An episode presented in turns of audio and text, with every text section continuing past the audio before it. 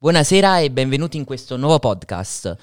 Oggi, oltre a me, Francesco, ci sarà? Francesco Tommasini dell'azienda agricola Tommasini di Capaccio Pestum. Bene, iniziamo subito con uh, una domanda. Da dove siete partiti per uh, la creazione di questa azienda? Siamo partiti dai terreni di famiglia, terreni di proprietà di questa famiglia, della nostra famiglia da dalla fine degli anni 70 e niente, prima di, dell'azienda vera e propria questi terreni erano a unico fabbisogno del ristorante di famiglia, quindi le, le produzioni venivano dedicate solo al ristorante. E dopo dopo un po' di anni, ecco, al mio ritorno dall'Umbria, dopo 12 anni di, di permanenza, ho deciso di dare uh, nuova vita a questi terreni con la creazione dell'azienda nel 2012. E quali prodotti producete? Il core business è affidato all'olio extravergine di oliva, delle colline di Pestum e delle confetture di frutta particolari, nel senso che noi non siamo addensanti, non usiamo conservanti, produciamo la frutta lavorata in giornata, quindi senza far prendere frigo, celle al frutto vero e proprio e naturali. Quindi, quindi possiamo dire a chilometro zero,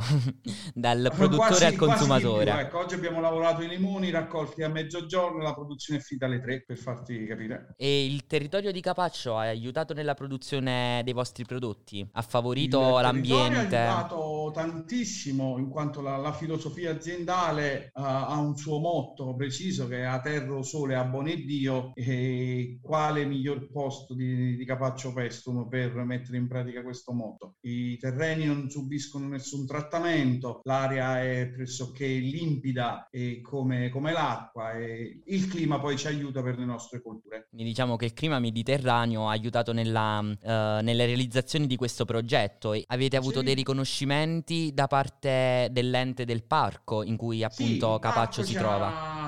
Io dico sempre ci ha donato il, il proprio marchio per alcuni di, prodotti della nostra azienda, oltre a esserne stati grati eh, perché è stato un, un piccolo premio per il lavoro fin qui svolto, devo essere veramente tanto sincero, ci ha aiutato anche nelle vendite perché quel piccolo bollino che sembra magari insignificante eh, aiuta, veicola tanto, eh, è come fosse un, come dire, un cognome in più ecco, al, al, prodotto. È sinonimo di qualità, possiamo affermare. È sinonimo di qualità, sì, sinonimo di qualità ed è anche come dire, un, un geolocalizzatore, diciamo l'occhio magari più esperto del consumatore vede subito magari a un primo impatto dove il prodotto, da dove arriva il prodotto. Ecco. Quindi giustamente avendo dei, dei riconoscimenti, questo prodotto è anche eh, testato e anche tutelato dal parco, quindi controlla il, la qualità. Assolutamente sì, la, la trafila per, per, averlo, tra virgolette, diciamo così, è stata lunga, eh, ci sono controlli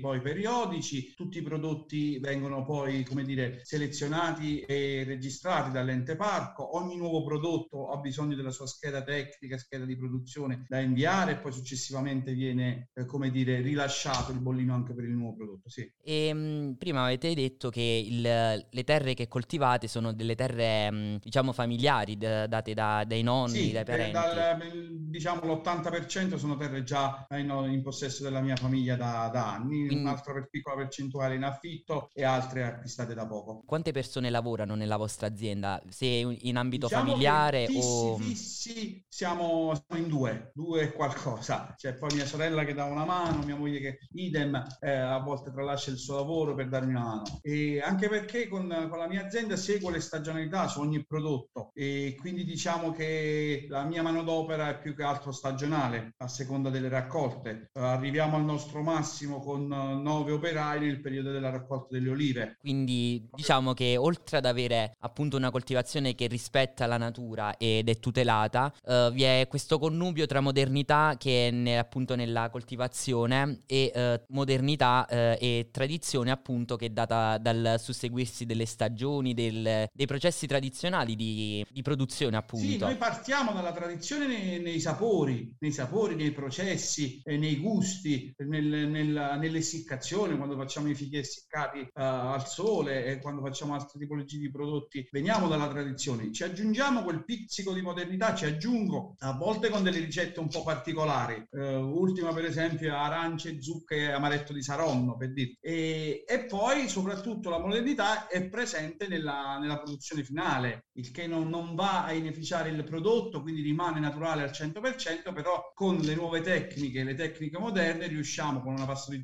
particolare a dare al prodotto una, una più lunga vita e una più sicurezza per il consumatore finale. Appunto vedo questo amore, quando parli vedo questo amore nel, per il tuo territorio. E una domanda un po' particolare, cosa faresti per valorizzare il tuo territorio? Tante cose, anche perché penso che questo nostro territorio purtroppo sia sfruttato uh, in minima parte. E detto ciò è compito poi di un po' di tutti fare la propria parte, poi soprattutto di chi ci amministra. Io però qualcosa la farei soprattutto dal punto di vista enogastronomico, perché voglio dire le, le bellezze naturali ce le abbiamo, ce le invidiano e le vengono a visitare in tantissimi. E pochi però vengono attratti dall'enogastronomia e quindi magari puntare anche un po' più sul turismo uh, di natura proprio enogastronomica. Esattamente, perché comunque il nostro territorio uh, offre... È ricco di tradizioni. Delle sì, tradizioni che derivano tra, direttamente tra da... Food, tra prodotti tipici, tra disciplinari particolari. Eh, lo vediamo noi con la nostra produzione di fagioli, c'è un disciplinare particolare eh, che risale, penso, agli inizi del Novecento, ancora con uh, teli di juta e sacchi di cotone, voglio dire. No, ma ci sono tante anche... belle cose da raccontare dal punto di vista enogastronomico e da assaggiare. Ma anche anticamente, cioè stesso il nome Campania deriva da Campania Felix, appunto la campagna felice, perché era un territorio ricco di, uh, ricco di uh, humus che favoriva appunto la coltivazione, quindi dobbiamo tutelare anche il punto di vista gastronomico che abbraccia, possiamo dire, il punto di vista storico appunto, che grazie a queste, um, grazie appunto, connubio. un ultimo connubio appunto.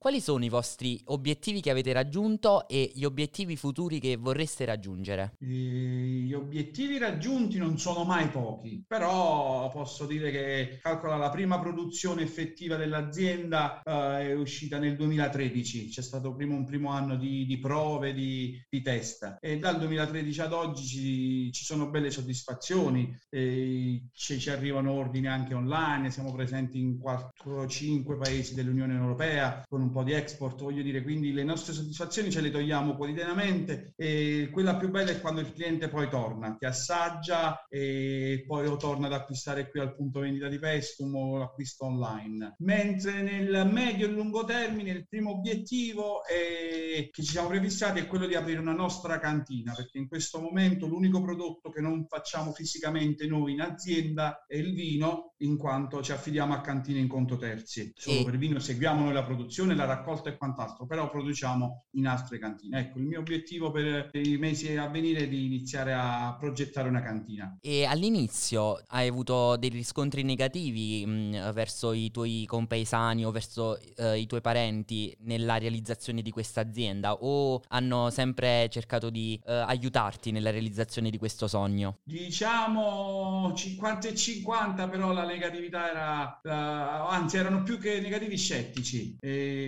anche perché all'inizio ci è voluto molto tempo per farsi conoscere, venendo comunque da un'altra tradizione eh, lavorativa è stato un po' tutto nuovo, poi devono assaggiare i prodotti, capire che tipologia è, perché magari costano un po' più degli altri, perché, perché quanta natura c'è dentro, quindi diciamo che eh sì, siamo, siamo visti un po' all'inizio, siamo stati un po' così, visti, dici guarda questi pazzi che stanno facendo, ecco, questo era quello che leggevi negli occhi, anche perché il progetto era abbastanza ambizioso, delizioso, voglio dire, la trasformazione eh, della frutta sembrerebbe una cosa banale, però quando poi la, la inizi a fare vedi che ti devi, eh, come dire, vuoi o non vuoi uh, confrontare con uh, grossissime aziende quindi lì hai una, un mercato da, da, scalare. Quindi possiamo dire c'è cioè una cultura dietro la coltura, fare questo sì, gigo, gioco, di, gioco, di, parole. Di differenziarci, ti ripeto, con, con, la ricerca di qualcosa di particolare. Uh, ti ripeto, per esempio noi in nessuna confettura, in nessuna marmellata usiamo conservanti o addensanti. E niente, questo ci fa, ci fa fare quel saltino in più di, di qualità e di, di, voglia di naturalità. Ecco. E un'ultima domanda, um, cosa consiglieresti direste a chi vuole intraprendere questo ambito, anche un giovane ragazzo che vuole intraprendere questo ambito, però non, se- non si sente pronto, diciamo, ad affrontare questo nuovo mondo che è molto ampio? Proprio perché è ampio, io gli consiglierei prima di tutto di avere passione e di non farlo tanto per fare qualcosa di nuovo o di diverso da quello che stava pensando di fare. Quindi la passione deve esserci innanzitutto. Oltre alla passione ci deve essere una gran voglia uh, di studio, uh, perché questa è un, uh, chiamiamolo lavoro, chiamiamolo mestiere, chiamiamola passione, che ha bisogno di studio costante, perché volere e cercare di riuscire poi a seguire tutta la filiera, dalla produzione, dalla raccolta, anzi no, dalla raccolta alla produzione, e ci passano un sacco di materie inter- intermedie. Queste materie hanno bisogno di conoscenza, di studio costante, di aggiornamenti, quindi se c'è questa voglia e c'è un po' di passione, vi consiglio di intraprendere, perché poi alla fine le, le